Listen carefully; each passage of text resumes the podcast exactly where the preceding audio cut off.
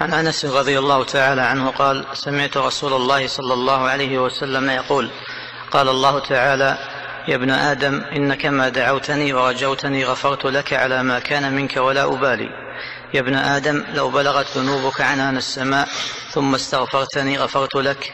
يا ابن آدم إنك لو أتيتني بقراب الأرض خطايا ثم لقيتني لا تشرك بي شيئا لأتيتك بقرابها مغفرة. رواه الترمذي وقال حديث حسن. نعم هذا من الأحاديث القدسية التي يرويها النبي صلى الله عليه وسلم عن ربه. وفيه ثلاث جمل. الجملة الأولى أن الله جل وعلا يخاطب ابن آدم جميع بني آدم. فيقول سبحانه يا ابن آدم إنك ما دعوتني ورجوتني إلا غفرت لك على ما كان منك ولا أبالي. يعني من أحسن الظن بالله عز وجل تقرب إليه بالعمل الصالح فإن الله يكفر عنه الذنوب والسيئات لأن الله غفور رحيم.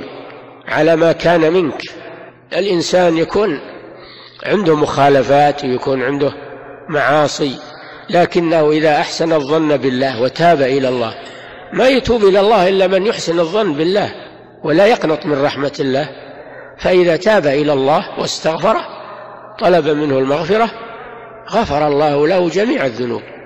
قل يا عبادي الذين أسرفوا على أنفسهم لا تقنطوا من رحمة الله إن الله يغفر الذنوب جميعا. هذا في حث على أن الإنسان يتوب إلى الله ولو عظمت ذنوبه ولا يقول هذا ذنب لا يغفره الله بل الله يغفر جميع الذنوب. فيتوب إلى الله عز وجل ويبادر.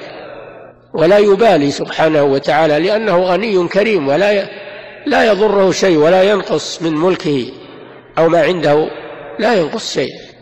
فهو غني وهو كريم أيضا. غني كريم. ففيه حسن الظن بالله تعلق القلب بالله وعدم القنوط من رحمة الله وأن الإنسان لا يتعاظم ذنبا على التوبة. فالله يغفر الذنوب جميعا. يا ابن آدم لو بلغت هذه الكلمة الثانية من كلام الله سبحانه وتعالى يا ابن آدم لو بلغت ذنوبك عنان السماء أو السحاب ارتفعت من الكثرة حتى تبلغ السحاب بلغت عنان السماء يا ابن آدم لو بلغت ذنوبك عنان السماء ثم استغفرتني غفرت لك. ولا أبالي. فهذا فيه أن أن المغ... أن التوبة تجب ما قبلها من الذنوب مهما كثرت وعظمت. ولو تراكمت وارتفعت إلى عنان السماء تهدمها التوبة. التوبة الصحيحة ما هي التوبة اللي باللسان؟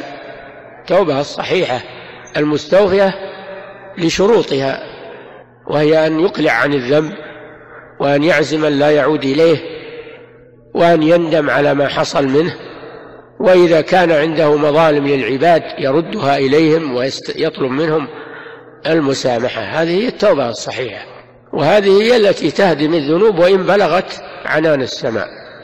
كما في هذا الحديث ففيه الترغيب في التوبة وحسن الظن بالله عز وجل المبادرة والمسارعة إلى إلى التوبة. ثم الكلمة الثالثة وهي أعظم وأعظم. يا ابن آدم لو أتيتني بقراب الأرض خطايا ثم لقيتني لا تشرك بي شيئا لأتيتك بقرابها مغفرة. والقراب معناه الملء. لو أتيتني بقراب الأرض يعني ملء الأرض. ملء الأرض الواسعة.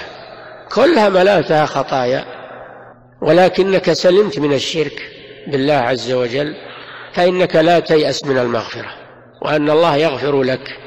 وهذا كما في قوله تعالى إن الله لا يغفر أن يشرك به ويغفر ما دون ذلك لمن يشاء. فالذنوب التي دون الشرك هي تحت مشيئة الله. إن شاء عذب صاحبها ثم أخرج من النار وأدخل الجنة وإن شاء عفى عنه من أول وهلة ولم يدخل النار.